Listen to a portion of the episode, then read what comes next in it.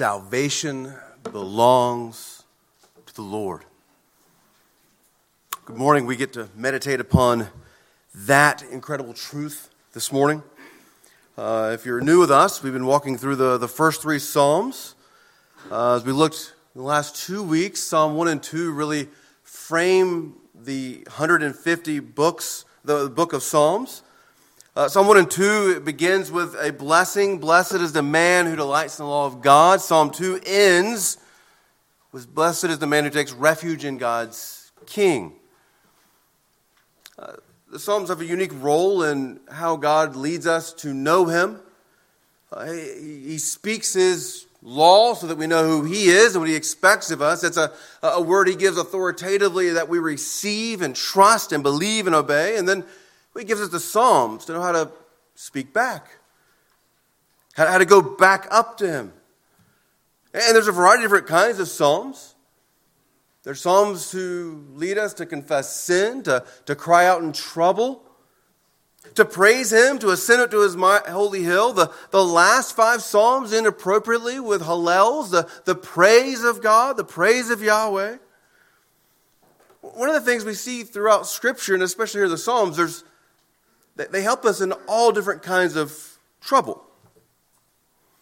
If you just think the, first three Psalms, well, Psalm 1, it's my internal problem. I need to delight in the law of God and not in sin with others. Psalm 2 was God's problem of evil. The nations are raging. How will God solve that problem? Psalm 3 the first psalm and the, the, the four books, the, the, the two intro psalms, and the, the first psalm we come to, well, it's my external problems. Foes pressing in on me. Psalms are a way for God to guide us through our trouble, through our difficulty, to cry out to Him. This morning, we're going to see a model prayer for living in this fallen world. The simple message is cry out to the Lord who saves. Cry out to the Lord who saves. There's four stanzas, there's four points surrounded, shielded, sustained, saved. Surrounded, shield, shielded, sustained, saved. There's, there's four truths we're going to take away. The Lord knows our trouble. He protects us in our trouble. He sustains us in our trouble. He saves us from our trouble. I want you to see how the, the first few words of each stanza begin. O Lord, and that's where he makes his case before the Lord as to what's happening. Then notice, but you, O Lord, he cries out to him personally. Then it's, I lay down. What are the consequences of how he's called out to the Lord?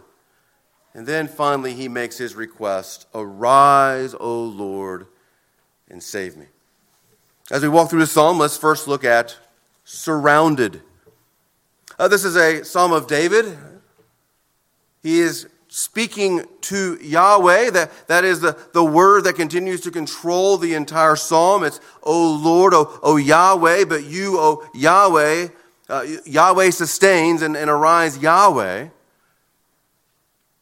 But the, the focus of that first is declaring all the problems.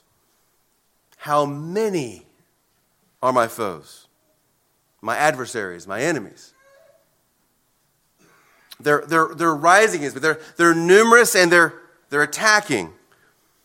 And notice they're, what they're saying, there's no salvation for him in God. They're, they're not saying God isn't able, they're saying God isn't willing. God doesn't want to. You, you are cursed, you're despised. Now, it's the first psalm with a subscript. It tells us this is David at the time of Absalom and the conspiracy, and David is fleeing from his own son, Absalom. It's helpful to understand the historical context and who David is and what we know of him. From 1 Samuel, we know David was constantly fleeing from Saul while David was not the king, but he has already been told he would be king. He's, he's fleeing regularly from Saul, who was the king. David fights Goliath. He, he overcomes a giant with Yahweh's help. We fast forward and we see the, the high point of the kingdom. We see uh, the promise God makes to David explicitly in 2 Samuel 7. We saw this last week a little bit. God looks around and says, God, you've given me such a great kingdom. I have this great palace. Can I build you a house? And God says, No. But I'll build you a dynasty. One of your children will serve as king forever. We, we, we fast forward to two chapters and we see David showing Mephibosheth, a, a grandchild of Saul, his enemy, loving kindness. We, we see a, a king after God's own heart, exercising the kind of rule that God has set David for. But then 2 Samuel 11. At the time when kings go to war, David stayed home. And he took a woman who was married to another man, Bathsheba. He commits adultery, murder, deception. Pretty sure he, he, he breaks almost all the Ten Commandments. The law he's been given from God to exercise for God's people, he, he's breaking it. What a tragic, sad unwinding of a kingdom. And then we see what happens next. David has many children. This, this, this captures David a, as an older man. Amnon, one of David's sons, covets Tamar, one of David's daughters. He ends up raping her and then despising her. Amnon and Tamar, both David's children, they don't share a mother, but Absalom is David's son, who's Tamar's full sibling. Absalom is unsatisfied with David's rule and the way he handles this particular problem. So he plots a conspiracy. And we see this conspiracy played out in 2 Samuel 15 to 18. Absalom continues to call people to question David as a good ruler, as a right ruler, as a righteous ruler. And so it records he, he, he, he had a, many who followed him, and he captured the people's hearts. Well, now Absalom has captured people's hearts. His own uh, work against his father David has to flee the city out of fear, and it's the most vulnerable situation. It's his own son who's attacking him. The, the many foes are led by his own flesh and blood. They're rising against him, and, much of this is the consequence of David's own failing but we see here, Absalom is in no way the right. Uh, focus in on verse 2 because what the foes are doing, they're, they're many, they're rising, but I, I think the, the end there is the height of the problem. It's what they're saying. David, there's no salvation for you in God. He flees. And, and what they're declaring, it's, it's not that God isn't able, it's you're cursed. You, you, you're out of the kingdom. You're, you're off the throne. You're out of the wilderness. You're fleeing. The most devastating attack. The Lord is no longer for you, He's against you. There's no help. There's no hope. There's no salvation for you, David. You have been despised by God. It's pretty easy to see how someone might get here. It's pretty easy to see how David would actually believe this. This is very much like Job's friends. Let's interpret God based upon your circumstances. Let, let, let's look at your current situation and let's just read back into whatever is happening to you and assume what God must think of you. That's what we do. When we receive earthly blessings, we must walk around a little, little kick in our step and think, wow, God must be really happy with me. When things go bad, we must think, wow, what have I done to displease God? What, what, what, what, have I done to, to deserve this curse? This, this is helpful for those who are prone to just beat yourself up, to, to think there must be something wrong, if things are going wrong. Look, there's always lots of ammunition available to, to, to, think about what's wrong and how I'm not blessed and how God must be upset. This is why we, we need to understand from David, he, he's crying out to the Lord in the midst of this. It's so powerful, those first, the first word. Yahweh. They say, You won't save me. What a powerful declaration. There are other Psalms that cry out with absolute grief and, and fear, and, and there, there's like a real complaint. How long, oh Lord, will we forgive me? But not here. He, he's an older man. He's conquered giants. He sought and found forgiveness. Lord, this is what they're doing. This is what they're saying. And already we see a man who doesn't believe that. Because the, the God they're saying who cannot save him, he himself is crying out to. There's reality. There, everybody prays when we're in trouble. But this is the kind of prayer you want to be ready for when you're in trouble. This is a prayer that's been seasoned by the grace of God in faithfulness and finding forgiveness. That this is a model prayer for us to, to want to achieve so that when someone or we might feel like there is no salvation for us, no, we, we know we are going to cry out to the God who is our salvation. So he's surrounded. He's crying out to the Lord in the midst of that surrounding, in the midst of them saying there is no salvation. And, and notice now the, the second turn. He's, he's shielded. The, the Lord protects him. He now speaks to them much more personally. You, Yahweh, you, O Lord. He knows God. Again, he's an older man who's learned how to walk with God and he's learned how he's failed God and he knows God is always faithful. You is emphatic. And, and notice there's three things he says about God. You are a shield about me. You are my glory you are the lifter of my head. Three things to really help us contemplate God. He's a shield, there's a, there's a protection. In, in, in, the armies of this day, they would have shields and they would kind of create a, a, turtle shell kind of contraption so that arrows wouldn't penetrate. It was, it was, it was the, the shield is an absolute protection. God is strong and reliable. He's, He's helping him in the middle of the wilderness. Secondly, my glory. Now, that, that's an unusual way in which we would use the word glory. The word glory carries with it the idea of weight, and we, we usually apply this word to God, who alone is truly glorious. It could be that David is contemplating, I, I've lost the glory. I've, I've, I've been removed from the throne. I'm out in the wilderness. There is no weight to me anymore. But you, Lord, are still with me.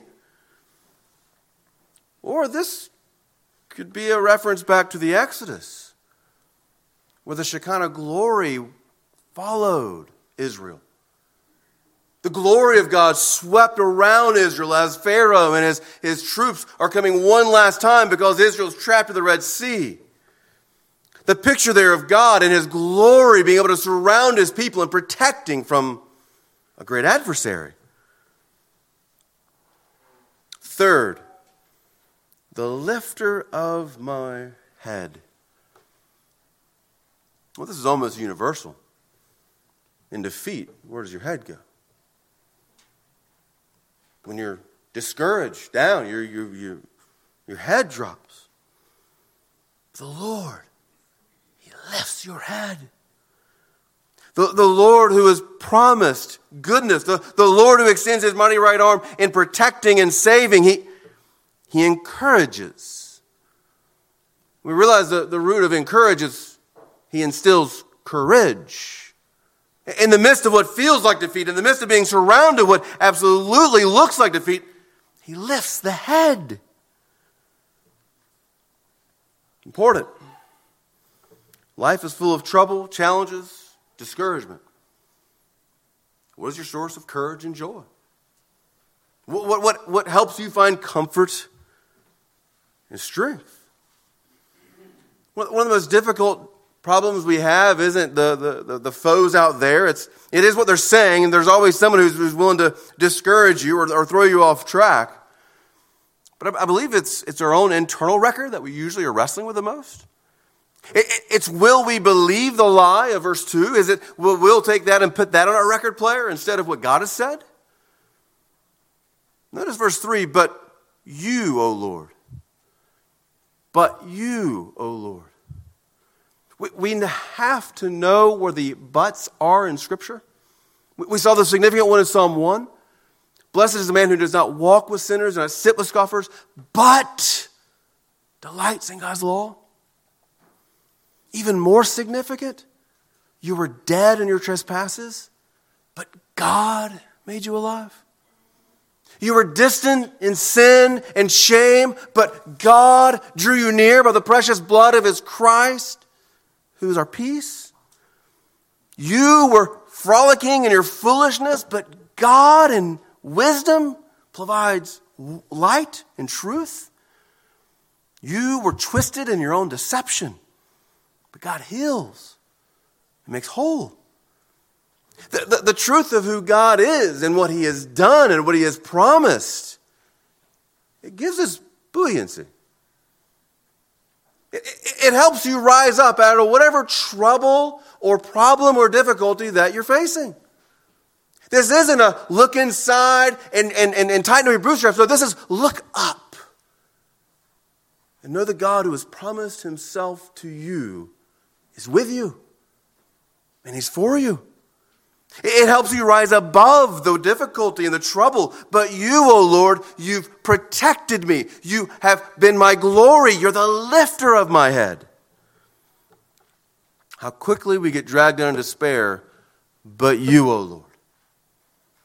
How quickly the, the intensity of a pain or a problem comes, comes and overwhelms us, but you, O oh Lord. What a glorious instruction. Christian, lift up your head. This is what the author of Hebrews tells us. There's no drooping in the kingdom. We, we, we're not citizens of, of Sinai and fear and trembling. No, we're citizens of Zion, where there's great rejoicing because we know God has saved us. We get to enter boldly into the presence of God with a head lifted high, with a conscience that's been cleaned by the precious blood of Christ.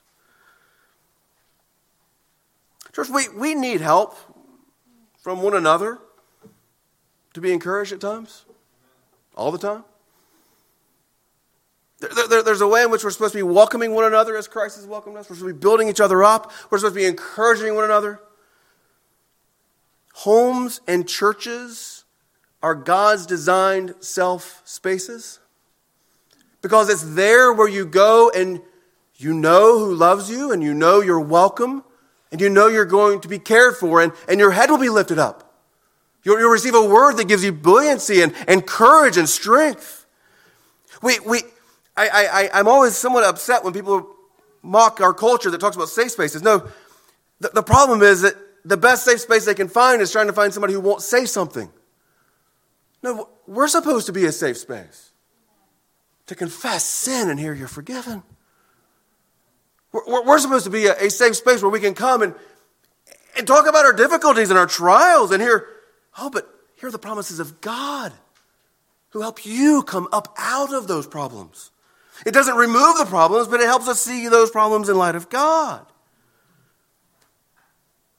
Christian, are, are, are we making our home?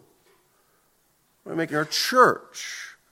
A place where we know we can come and cry out to God together.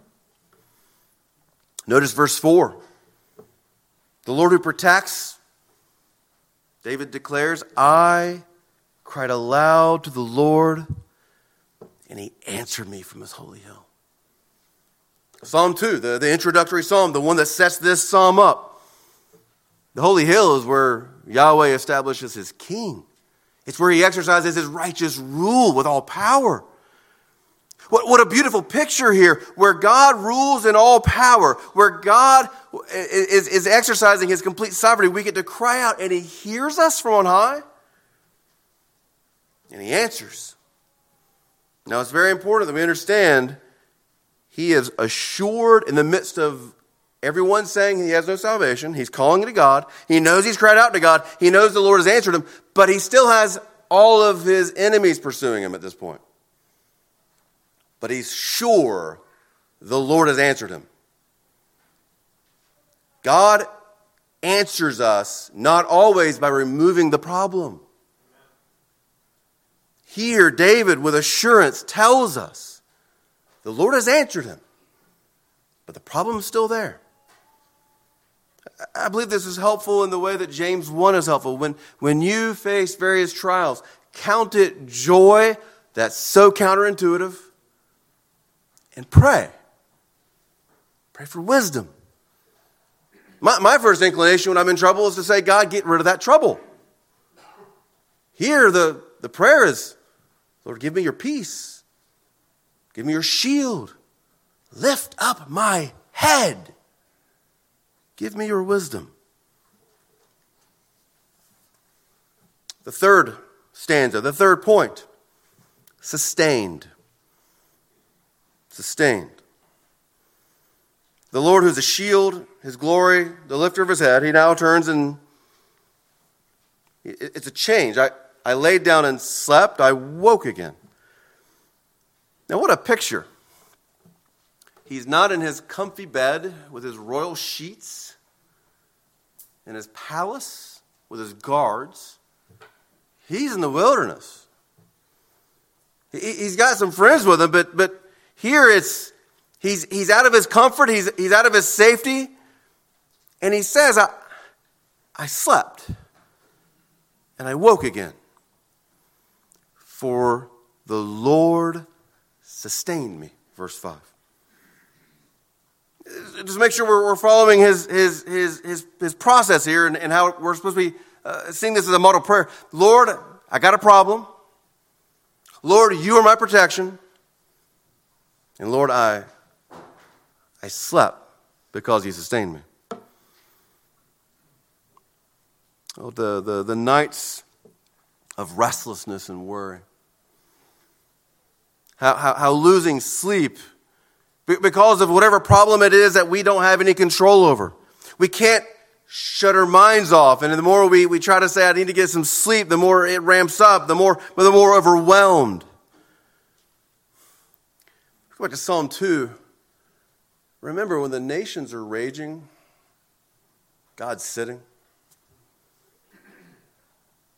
That, that, that, that, that is the foundation for how you can sleep in the midst of trouble. When, when you know the Almighty God, who is in no way threatened, he's not pacing, he's not worried, he laughs. There's, there's no threat. The, the, the Lord sitting, knowing his victory is sure, is what produces and helps us know we can sleep and rest in him. He sees his problem fully. There's thousands against him, verse 6. But I will not be afraid of those thousands, even though they are rising against me all around. He is surrounded. His problem has not been fixed, but he has. The Lord is sustaining him. Believer, there's so much to worry about. Everybody in here walks in with something we're worried about. Some of them more pressing and more difficult than others. We, we must know the powerful arm of God that protects us. We, we must trust his bent ear that hears us. We must know his kind hand that lifts up our head. If you're wrestling with how do I trust God in a difficulty, first place I want to point you is, is the cross. That's the starting point. Your, your enemies are so much worse than you're feeling right now. Your own internal sin that fights against you. Satan, the accuser, and God Himself, who is the perfect judge. We see how on the cross God protects us. He saves us from the sin we commit. He, he shuts up Satan so that he, Satan's reporting real sins we've committed, but they're they're, they're, they're false accusations now because Christ has paid the penalty. Christ died so that we are no longer under condemnation, but in Christ we have all the blessing of salvation. When we doubt, when we wrestle with the goodness of God, when we wrestle with a circumstance, Christian, go to the cross where you see God is good. He keeps his promises. He's able to help. Salvation belongs to the Lord. Another way to think about this protection. I, like to think of Romans 8 29 and 30 in this way. Paul tells us that the God who foreknew you, predestined you, called you, justified you, and glorified you, he, he, he, it's the same God, and, and what he began, he'll complete. And we, we call this the golden chain. God doesn't stop what he begins. But I, I actually prefer the picture of a fortress. You've got four walls just uh, foreknown, predestined, called, justified. Those, those, are your four walls. The, the, the, the, the, the roof, the ceiling, that's, that's glorified. You are, you're perfectly protected there in that fortress. You sleep so well in that fortress. The God who has fully committed all of himself, not withholding his own son, the God who has committed fully himself from the beginning to the end, he foreknew you and he will glorify you. He's justified you. He has provided everything we need to know He's true to His promise. He's with us. He is for us. That fortress of all that God has done for us.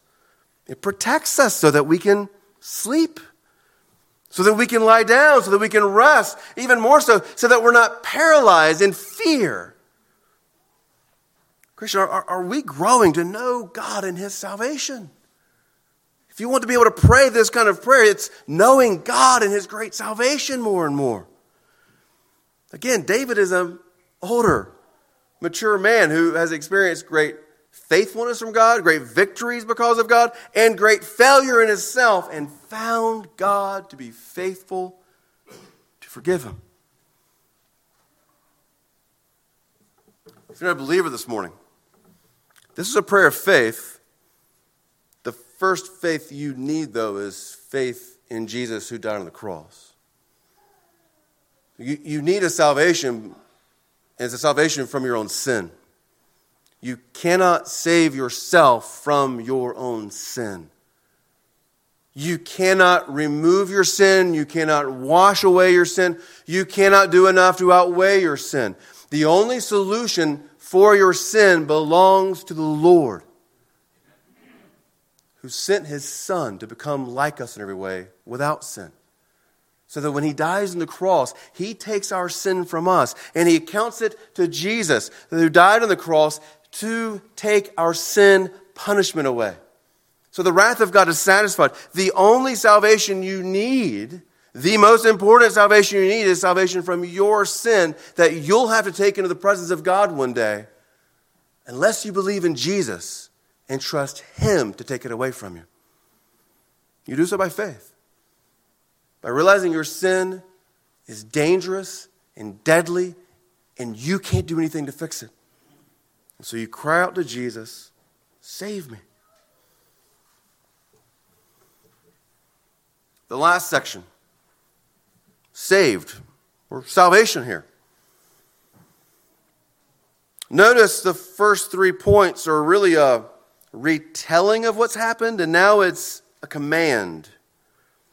He's calling for God. He's, he's imploring, he's requesting, Arise, O Lord. Save me, my God. Notice how those key words are already in verses 1 and 2. My enemies are rising against me. They say, You will not save me. Rise, O Lord, and save me, my God. He's not believing it. He knows the Lord. He's able to sleep because he knows this Lord. He's able to call out to God, Save me, help me. The God who sustained him, he now turns and asks for salvation. And that salvation is pretty vivid and clear. For you strike all my enemies in the cheek, and you break the teeth of the wicked. David is not shy about asking for God's justice. Now, the, the, the, we want to be careful with how we're going to pray this prayer and what we're going to do with it, but Christian, we, we, we have to want justice. We just have to realize we deserve justice. We, we, we we do want God to destroy enemies who are destroying other people. We, we do think there's a right way in which we're going to call for God to exercise his power to bring about justice. Here, clear enemies who are against God, his king, his people, who have led a division and a disruption in the kingdom of God. He calls for their teeth to be destroyed. He calls for an absolute crushing. As we think about this prayer, I, I, I want you to, to wrestle with the question of how do you get to the point where you can pray with this kind of confidence? I, I, I want to hold this up for you, believer, as a prayer to grow towards. Where, where in the midst of major surrounding problems, you, you cry to the Lord. You know Him as your shield, your glory, the lifter of your head. You, you're able to sleep. You're able to cry out and know what to ask for justice. How do you get here? How do you get to this kind of trust and peace? It's, it's helpful to know what's going on in the background of Absalom and David, but the most important background of Psalm 3 is Psalm 1 and 2. I've already told you the two ways to know the blessing of God and be blessed by God to delight in God's word, to take refuge in his king. If you want to know how to get closer to God and knowing how to pray this kind of prayer of faith that, that gives you a, a strength and a rest in the Lord in the middle of trouble, it's delight in the Lord, delight in the law those two introductory foundational psalms are, are, are giving us what we need in order to make sure we know how to pray all the psalms. Psalm 1 is important. You must be grounded in God's word. When trials come and you're like the chaff, you're going to get blown away. You're going to be tossed, knocked over, maybe destroyed. But if you're rooted in the Word of God, if you're rooted in knowing Him and His promises and His faithfulness, you stand strong and you sleep well knowing He is your fortress. Psalm 2 there, there is no king or nation that threatens God, and therefore there's no king or nation that threatens His church or His believers. As, as we think about that fortress, Romans 8 has two significant things tied to in the beginning.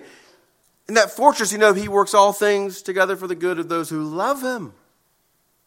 Are we growing up in a way that we know him who loved us first, so that we're confident more and more that whatever the trouble is, it's, it's under God's hand? He, he, he's got everything under control. He, he's even able to work things out for my good somehow. As we know the King who has all strength, we, we know that there's nothing that can separate us from the love of Christ in that fortress. Believer, I, I want this prayer for you. I want you to want this prayer for you. But it, it, it, it comes from a life that's committed to Christ, to cry out to the Lord, to speak to Yahweh the reality is, everybody cries out to God when we're in trouble. But it's this kind of prayer that comes from somebody who's rooted and grounded in God, who knows Yahweh, who knows Him from His Word, who knows Him with reverence, who, who knows that He's failed and come before God and confessing sin and has been forgiven. This kind of prayer is not made by someone who's haphazard, occasional, or unfaithful in their worship. Somebody who seeks to be rooted and grounded because God has been good. The last verse functions a, as a grand benediction to the Lord. A, a, a, a grand praise, salvation belongs to you, O Lord.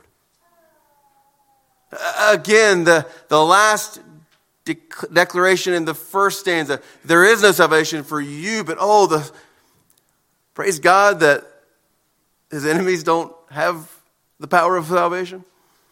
It's the Lord who has salvation. The salvation belongs to him and him alone. Your blessing be on your people. Friend, how, how good it is that God has not chosen to leave us in our sin. He, He's chosen to pursue us with his promises.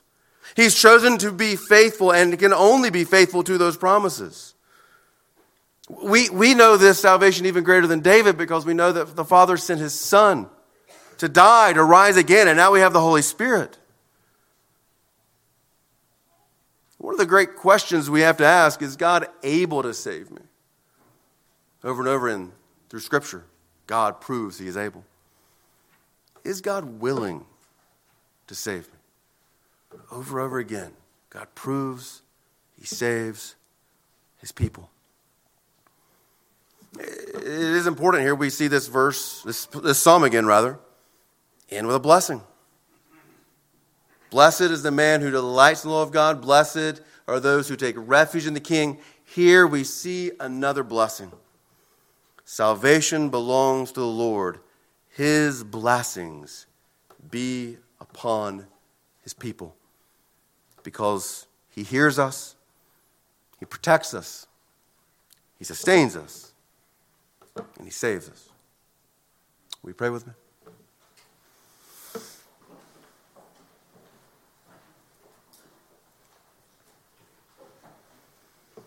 Father, we thank you that in a world full of lies,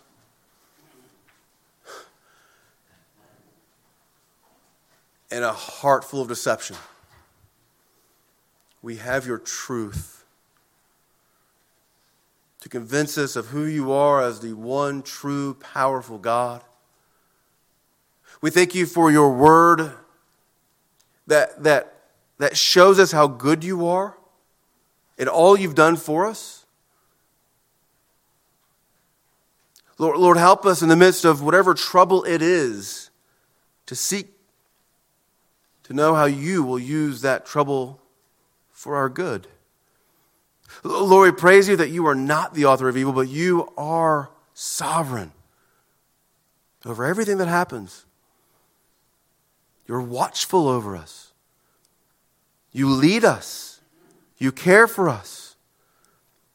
Lord, oh Lord, I pray we would know how to be courageous, and rest in the midst of trouble, to glorify you, to encourage one another, and to praise you for the great salvation you bring to us. Help us to grow in our trust that you are the God who saves. In Jesus' name we pray. Amen.